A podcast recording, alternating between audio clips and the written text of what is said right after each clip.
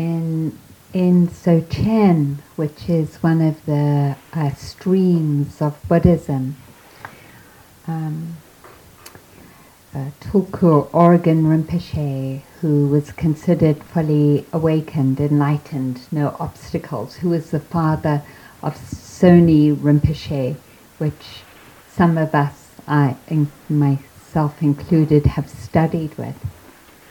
Um, and he talked about how our minds are like a, the sun in the sky when there aren't any clouds. That there's this, the light of the sun and its brilliance just shines throughout the whole sky and pervades into space, which our sun does. And that when clouds come along, they block the sun, but it doesn't mean the sun isn't there. and uh, maybe you think I sound like a broken record when I keep going back to that acknowledgement of our capacity, every single one of us, to awaken. Because when great teachers like Tulku Urgyen Rinpoche, and then some of you have already heard of Dipa Ma, another fully awakened arahant. When they both say the same thing, that living inside of us is this brilliant, magnificent sun, and that it's never not there, and that the um, that what's happened, what's true for us in as students of the Dharma is that they're clouds. They're clouds in the sky that obscure some of that brilliance. Sometimes it feels like a lot of that brilliance. And that there's always light, even in a sky laden, heavy with clouds in the day there's always light. And sometimes even more than that.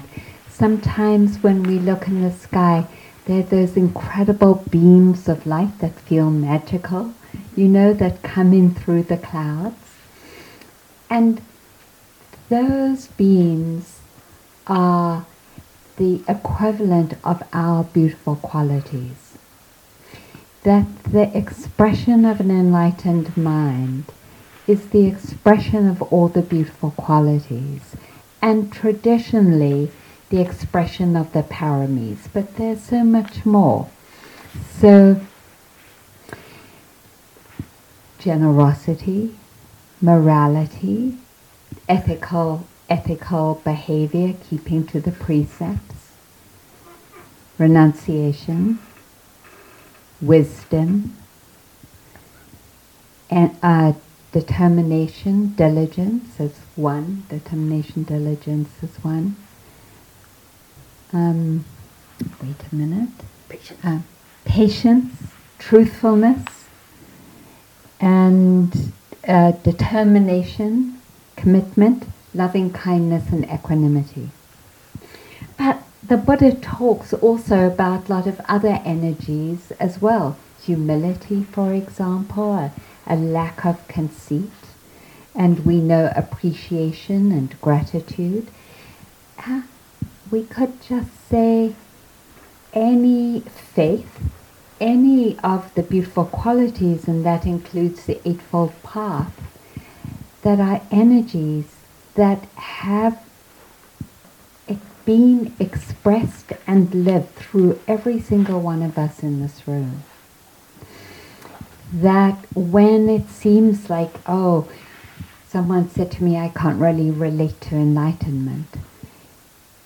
But really, it's, you don't have to like relate to it because it's there already expressing itself in these beautiful energies.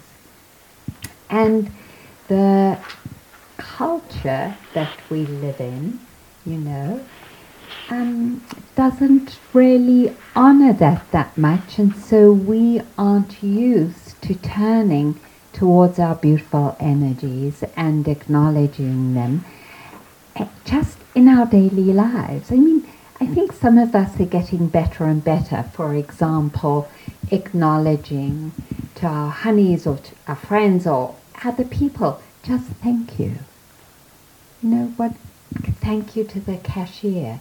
That moment of gratitude to the cashier, and and that that capacity that's inside of us, all of us, that has moments when there's gratitude, or just feeling grateful when we are receiving food or the, how you might feel being grateful that you're here hearing the Dharma.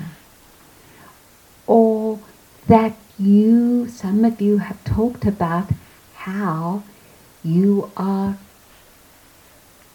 clean and sober. Like, wow, what a beautiful quality.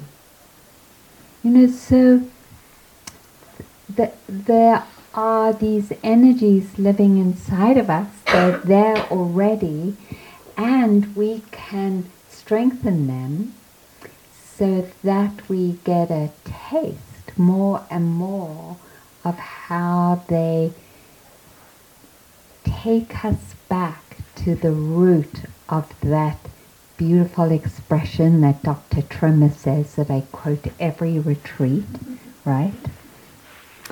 You are a miracle of creation. You're a miracle of creation. Kneel down to yourself. And in, that's another way of saying you are a miracle because each of us has the sun and you and you and you have the sun living inside of you that is already expressing this miracle of creation.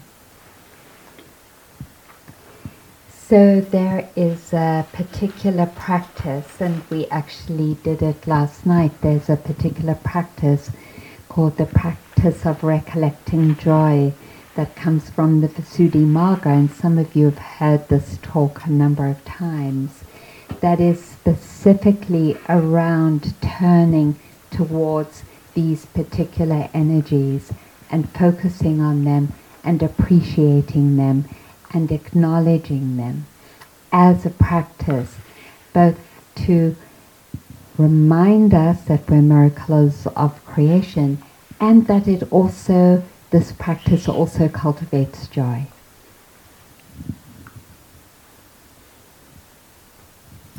there are um,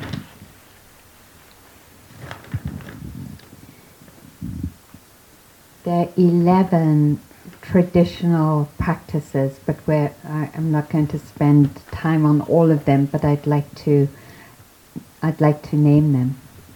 And the first is wise attention, which we've been practicing a lot. And the second is remembering the virtues of the Buddha. And the third is rejoicing in the Dharma. And the fourth is rejoicing in the virtues of the Sangha. And the fifth is considering your own virtue. And the sixth is remembering your own generosity. And the seventh is considering the virtue of the gods. In the Buddhist cosmology, there are all these different realms which um, uh, beings are born into through the practice of concentration and jhana and um, and wisdom and the higher the higher uh, realm of the gods are the Buddha says what religions relate to as God. Mm-hmm. reflecting on perfect peace as the eighth. Ninth is avoiding persons overwhelmed with anger. The, the tenth is reflecting on the suttas and the teachings. And the eleventh is inclining your mind towards joy. Mm. Sorry? Can you put that on the bulletin board or something? The uh, list? Yeah. Yeah. Sure. So, um, I'm not going to say a lot about wise attention because we've we've been exploring that a fair amount together already. Um,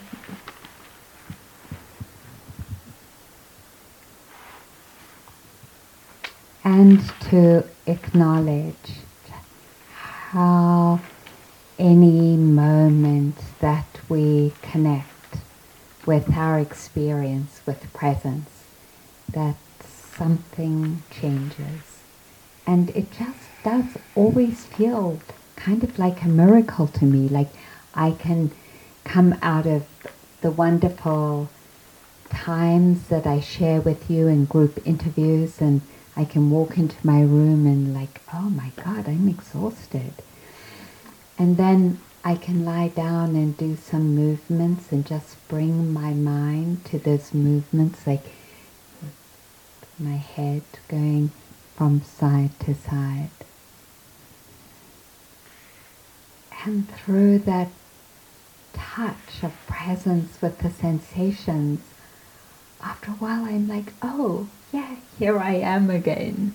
You know, that, that the power of mindfulness is so um, worthy and deserving of reflection and appreciation. And so to, to take diligently as your practice this appreciation of the moments of your mindfulness.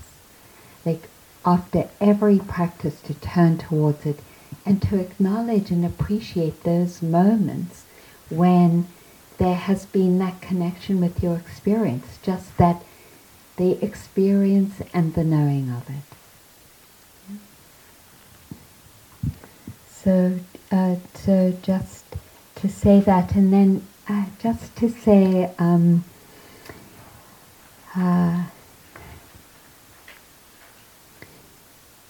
in terms of the transition from homelessness as a psychological experience to home. When my parents got out of jail, you're hearing the whole sequence of this part of my life. Um, they got a tip off they were going to be rearrested and they went into hiding. And it was clear they had to make a choice between either being parents or continuing the struggle. Because they couldn't see us because we had the secret police parked right outside our driveway, outside the house. So we didn't, so we That's couldn't. secret. Yeah, right. They weren't so secret, but they were called the secret police. So my parents, dis- my parents made the choice then to give up citizenship and the uh, and our passports in return for an exit permit, which will would allow us to legally leave the country. So we left the country as stateless refugees and we, we had to leave very, very quickly. So it wasn't like, oh, I wonder if we should leave and go, you know, go live in another country. It was like we're going and we left without anything. And we arrived in Israel because Israel was the only country that would let us in automatically as Jews with our passports. And um, so, like many hundreds of thousands of refugees in in uh, in the world, we we were part of that experience, and there was such a a feeling of of that dislocation of where am I, what's happening. As a young kid, I was um, 12, so not that young, but young. And I remember uh, um, hanging out at a beach at Eilat. And there was this water and um, some old ruins and a sunset and something opened inside of me. And now, in retrospect, I can say I was mindful, that I was just present for the sunset. And in that mindfulness, in that just being present for the sunset, there was some place where I found myself again in all those changes. And that's what the Buddha was talking about in his introduction to the Satipatthana Sutta when he said, This is the path and the way. So I know you all know this already. And so then remembering the virtues of the Buddha, I love to read this to you because it gives me so much joy when I think of some of the people in power in this country and um, how lacking in virtue they are, how beautiful it is to rest my mind on the virtue of awakened beings. And in some of my, since I've been a practitioner, in some of my more troubled, very troubled moments, I can't tell you how supportive it has been for me to rest my mind on the virtues of the Buddha and on the virtues of other beings who are awakened. To just rest the mind there in beings who have totally found and are living in a mind and a heart that aren't obstructed. So this is in the Visuddhimagga, there's like 24 pages of descriptions of the Buddha. I'm only going to read you a few paragraphs. But I, I want to I want to name it particularly because some of us just recently have um, um, been affected by Noah Levine and what's been happening against the stream, and then the head of the Shambhala tradition and and to and to honor and venerate again the beauty and the gift of virtue. So here's the Buddha's virtue.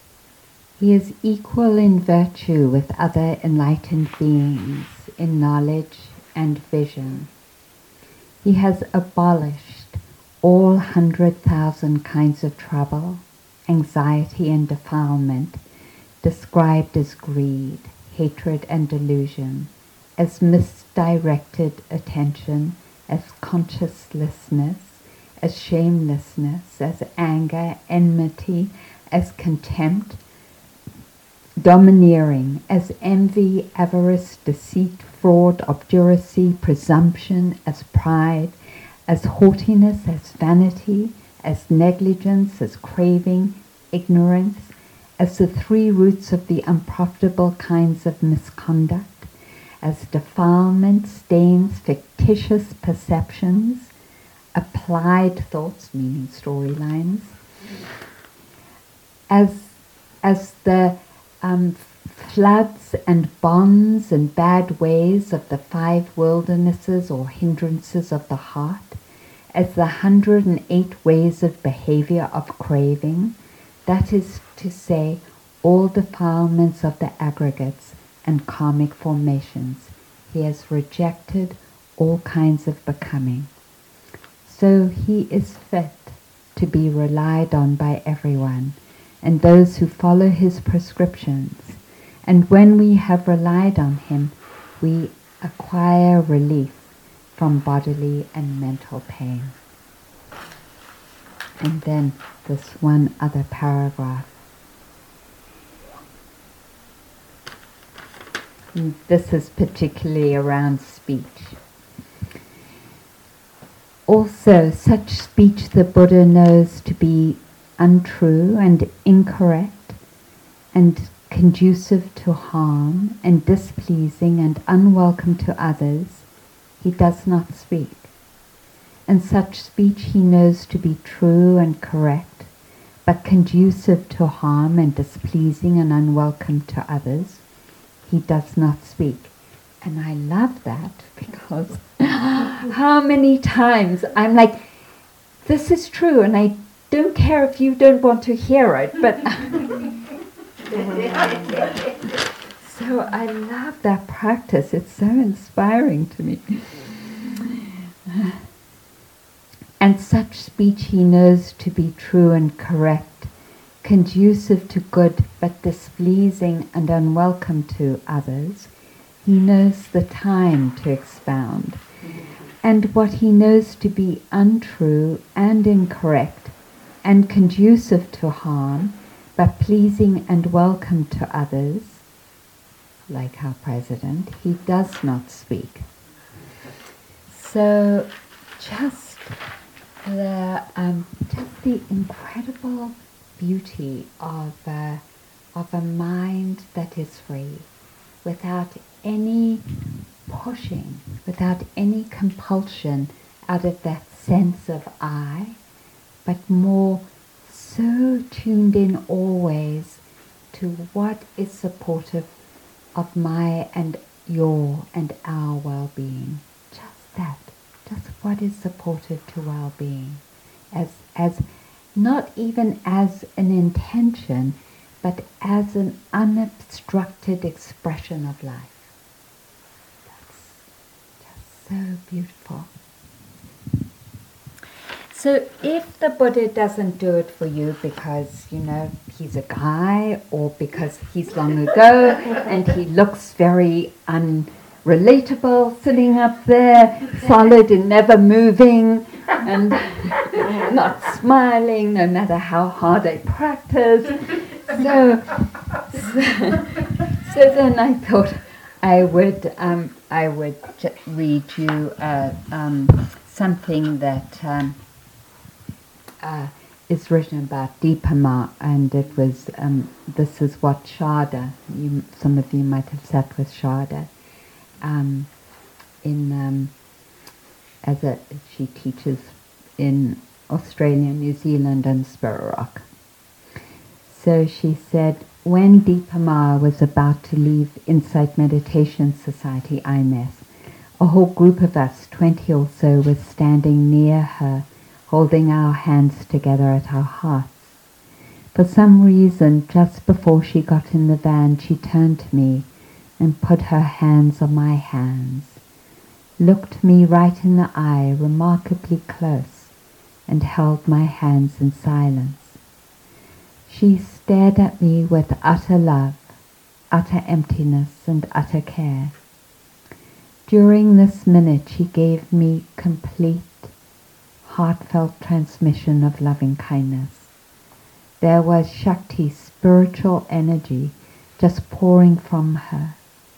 Then she turned around and slowly got into the car.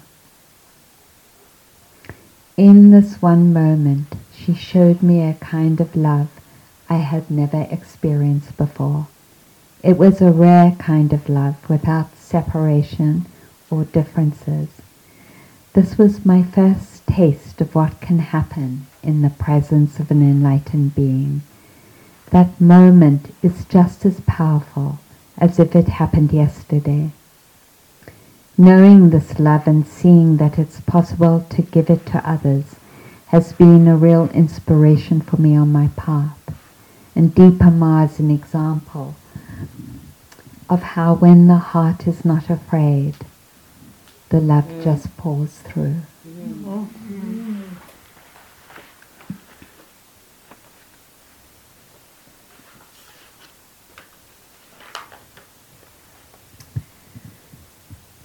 So, uh, rejoicing in the virtue of the Buddha and those who are enlightened, and then uh, rejoicing in the virtue of the Dharma.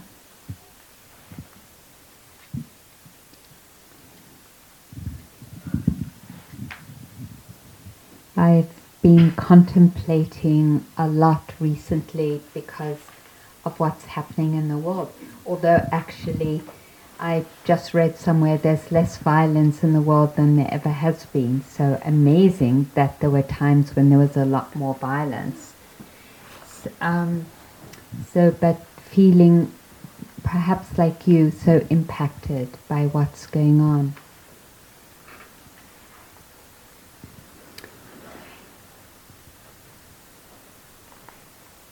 And I, I've reflected, and I don't have to reflect because it's living inside of me and it's been my history, my own unwholesome energies that got acted out my own pain and trauma and how it got acted out. And I've told you about cutting the hole in the blazer. But I, I did something when I was much older that I feel so much remorse for. Um, I stole a lot growing up, and it wasn't because I needed what I was ste- stealing, although I did live on the streets for a while. Um, but it was it was stealing out of some compulsion. And I went to a store, one of those um, stores that import things, you know, just import beautiful things from different countries, from Guatemala and Africa. There were all these beautiful things in the store. It was in a new part of San Diego. And um, this woman was the owner and she she had just opened the store and there was something that uh, a beautiful hanging that I stole with uh, with my partner at the time actually and we stuffed it in our bag and she came running out and said I can't find this material and we said oh no we don't have it and I think of my mind. I don't think of it. I I reflect on it, and the my, my mind that was clouded and didn't know. I just didn't know the unwholesomeness of what I was doing, and that might be really surprising to you because it might be to all of you that some of you didn't steal and that it was very obvious from when you were very young that stealing was um, uh, uh, was unethical.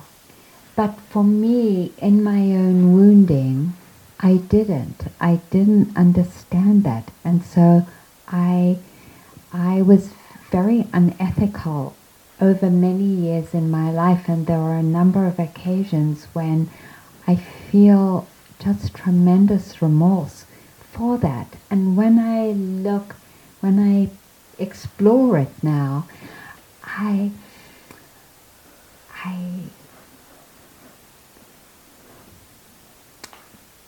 like bow, not bow down to, but somehow want to honor the way ignorance doesn't allow us to understand when something is harmful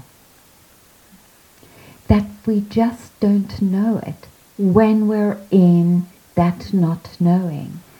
And, you know, and in that sense, I feel remorseful, but I can't even blame myself because I didn't know or shame myself. I, I feel that the, the, the grief of taking something that wasn't freely given to me and of um, and of lying to someone and of the loss the loss of that income for that new shop owner and I say this because one of the re- recollections of um, bringing joy is the blessing of the Dharma. And until we know, we don't know. And when we don't know, out of that not knowing, we act in harmful ways. And so when I look at the world and I see so many harmful decisions being made, I'm like, yes, And I did too. And now I have the Dharma. And that capacity to know more what is harmful and what isn't. And then can you feel and can you feel the incredible blessing of having come to the Dharma because of just that? Because it gives us the capacity to discern what is harmful and what isn't. And that's the baseline. You know, when the Dalai Lama says the whole of religion is to be kind, well, unless you can tell what isn't, you can't practice. And it wasn't that I wasn't kind in some of these places I was, but I was also very unkind in being unethical. And so when the Buddha says that the highest blessing that we can receive in our lives is the blessing of the Dharma, that's what he's pointing to. That capacity to know harm and refrain from acting it out. And he says, even if we don't refrain from acting it out, even if we just know it's harmful, that's better because the knowing will grow over time and will help us to refrain from acting out. So, in terms of cultivating joy, to recollect that you have come across a practice that allows you to discern what is harmful and what isn't, to catch it when you're in that place of wanting to tell someone the truth, even though you know it's not the right time or the right place, mm. because it will have harmful consequences. Just for example, but there are many more. So, so recollecting the blessings of the Dharma. And then, um, uh, and then, and then recollecting your virtue, recollecting where you have not stolen, where you have not taken life or harmed life, where you have not hurt someone through your speech but you've been kind, or where you haven't hurt someone, hurt, hurt someone in your sexual expression, like recollecting all the times when you haven't done those things. And that's like you could spend a long time doing that. And the because you there have been many, many times when you haven't hurt or broken the precept. And it's important to turn towards that because turning towards that gives us an accurate reflection of who we are and so I want to read this to you. Because it's like so, so true.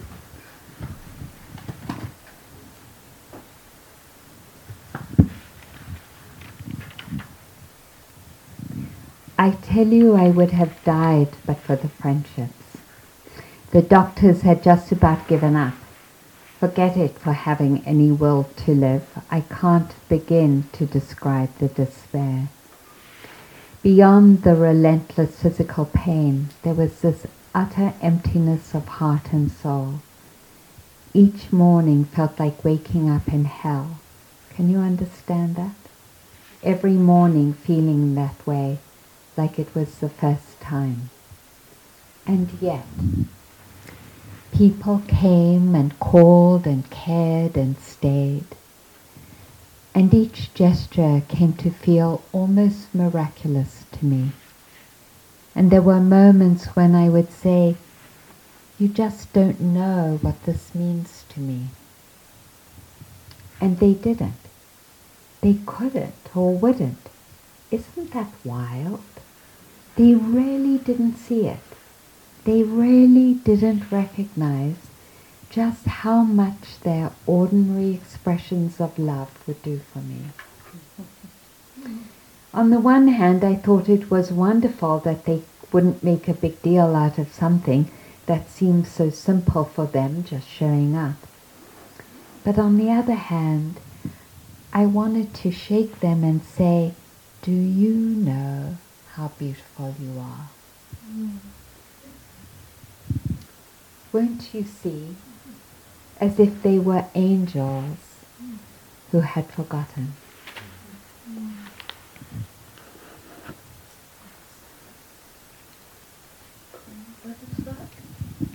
It's called How Can I Help? And honestly, sometimes that's how I feel when I look at you. To remind you of just how special your ordinary expressions of generosity and love and the ways that you show up. So the, um, there is a particular sutta where the Buddha says when you go out into the marketplace and into the world, it's important for you to come back and sit on your bed and to, and to recollect that where there was harm, where you saw or heard people lying, where you um, heard about unethical decisions being made, that you sit on your bed and you say, I am not making unethical decisions and I'm not lying. Because if we don't connect with that in an ongoing way, what happens becomes overwhelming. But when we are in touch with our own angel living inside of us, that, that resilience, that commitment to honesty, then we have this home that we come that we can come back to in ways that mean we can stand in the environment that is unethical and not feel swayed and overwhelmed. And you know, I you know who really is an incredible inspiration to me about this is Angela Davis. She has been so resilient in the face of the prison industrial complex, in her cohort still in jail after all these years 40, 40 50, 60 years from the early Black Panther days. And and wrongly imprisoned and so much more. And she and she says this is a long journey and the changes aren't going to happen before I die but I know it's a journey we all have to make in fighting oppression racism, and the, the can't even say it's the justice system, the injustice system. And and she is and she's in her seventies now, and she's still lecturing and going to universities and talking about it, and and and never she never says I'm overwhelmed ever. And that's so beautiful because she's in touch with that part of her that gives her resilience, her own love and eth- ethics. So, taking time, and when you feel like you cannot access metta and you can't access appreciative joy, and there's nothing, you can sit here and say, I haven't picked up a gun and killed anyone today. I'm serious. Mm. That is like a big deal. It is. Or I haven't sneaked into anyone's room and stolen.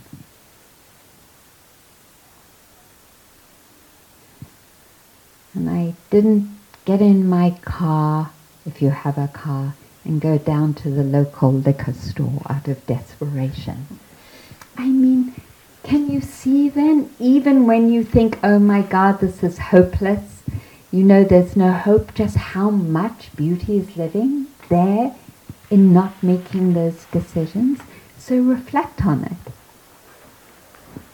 I have there have been many days when I have said, I have not picked up a gun.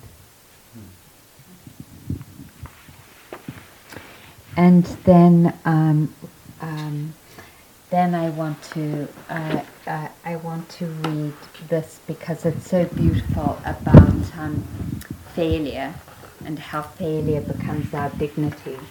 This is um, from one of my favorite writers, Edward Dart, Galeano. Mm.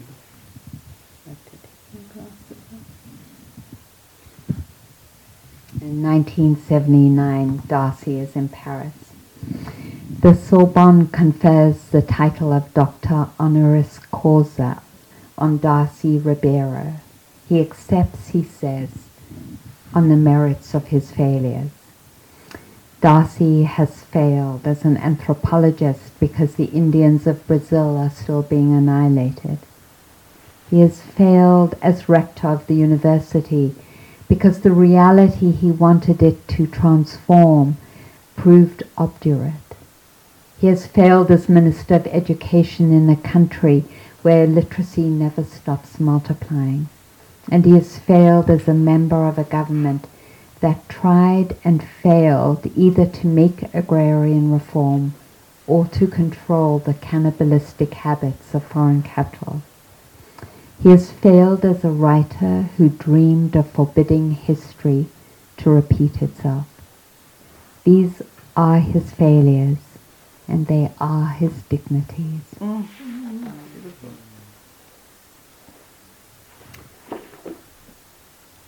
Mm. Just to try.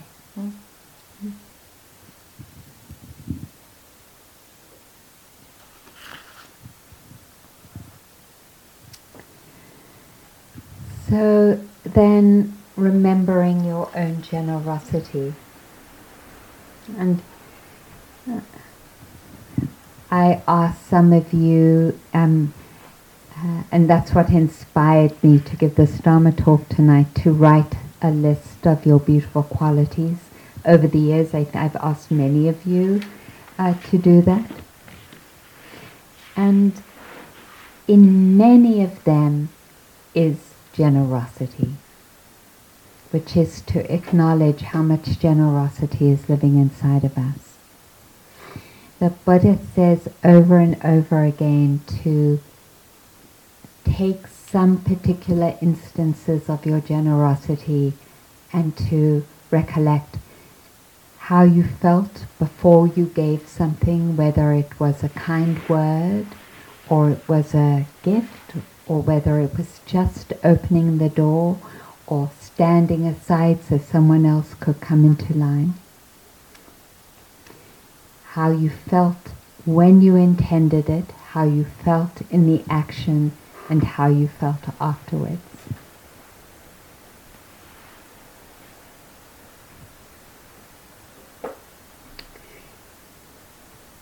It, he said it doesn't matter how small the gift is or how big it is. The action of generosity in contemplating it becomes the grounds of loving kindness being able to grow and us beginning to connect with faith in our capacities to practice. Generosity is the very first practice of the Dharma to see that in our generosity we are already on the path and practicing.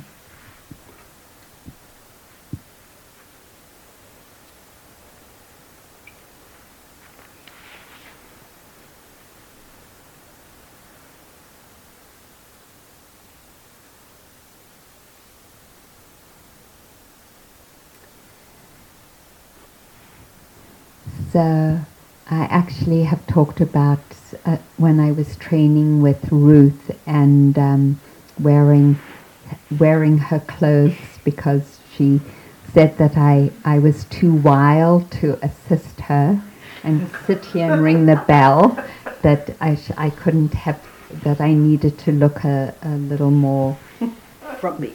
frumpy. And so I wore her I wore her this middle-aged woman's blouse and skirt, and I even had a scarf around my head, the ways that she did.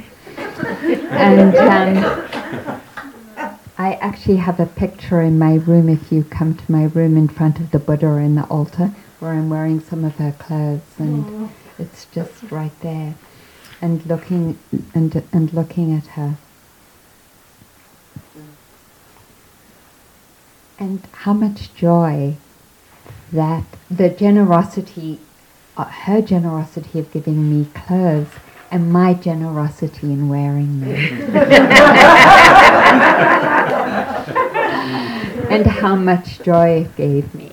And then I went up this summer to a wedding. My sister's daughter, niece, was getting married. I took the one dress that I have that's like a, a, a, smart piece of clothing, and it turned out that there was a heat wave in Vancouver and I couldn't wear it. And so my younger sister, Jan, gave me a red dress to wear that was like like going to a nightclub, like tight and slinky and red and frilly with fluffs all around it.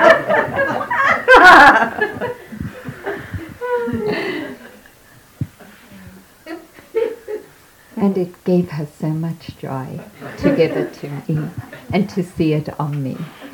So just the small things that we do in our generosity that we get to contemplate.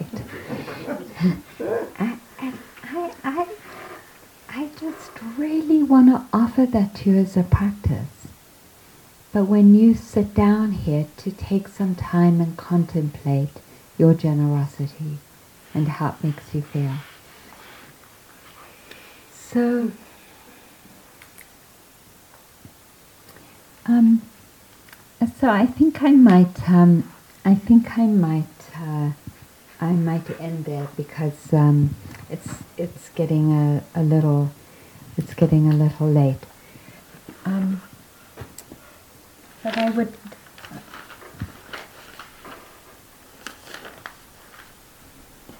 like to end with a oh no no no there's one there's it's just like common that I always do it and then I'm like oh but I can't do that because I really, I really am in, you know, in honoring, in honoring people who inspire us. I wanted to honor Leslie Feinberg because she, she really created a path for so many of us, and um, and I feel so deeply appreciative of her. Him. What, uh, what was it he, he landed as a him in the end or them? Them? Anyway, this is what Leslie says. Yet I was so afraid to come out and face the world again. I wondered why I had to choose the opening years of the Reagan administration and the rise of the moral majority to demand the right to be myself. Would they arm villagers with torches and stakes and stalk me through the countryside? Would I stand alone, handcuffed in a precinct cell, with no one to turn to if I survived the nightmare? But then I acknowledged that no matter who had been in the White House, it had always been hard for me. Between a rock and a hard place, Something told me this lifetime wasn't going to get any easier. I'd already been through a lot and it didn't seem to me it could get much worse. Once again I couldn't see the road ahead. I was still steering my own course through uncharted waters, relying on constellations that weren't fixed. I wished there was someone, somewhere I could ask, what should I do? but no such person existed in the world. I was the only expert on living my own life, the only person I could turn to for answers. Mm.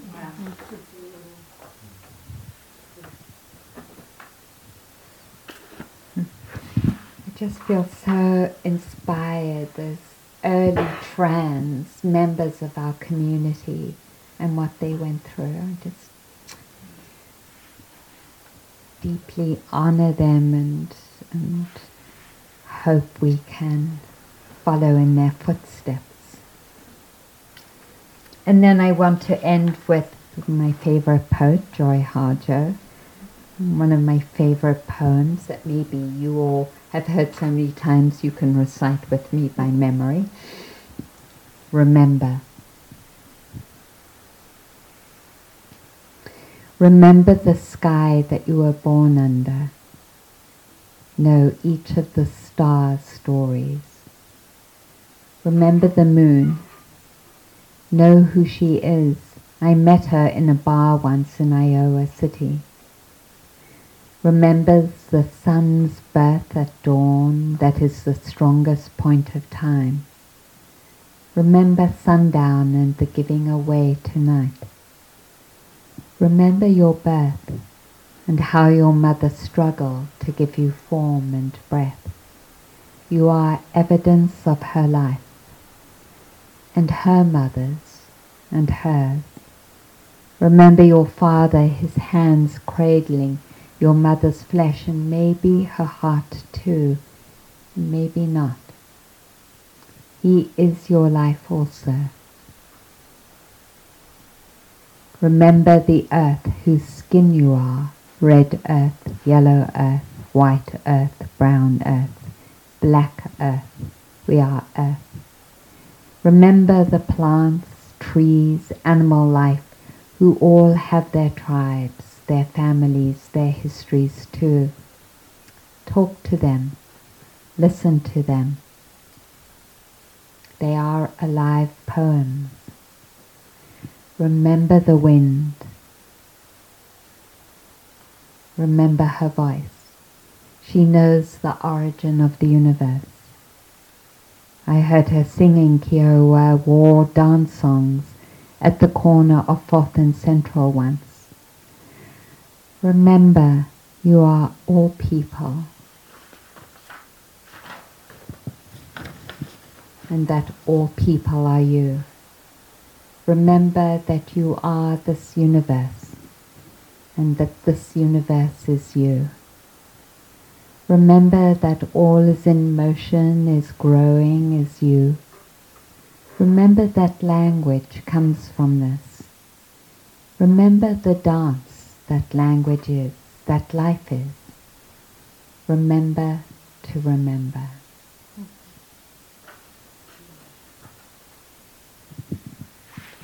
So let's take a moment to sit.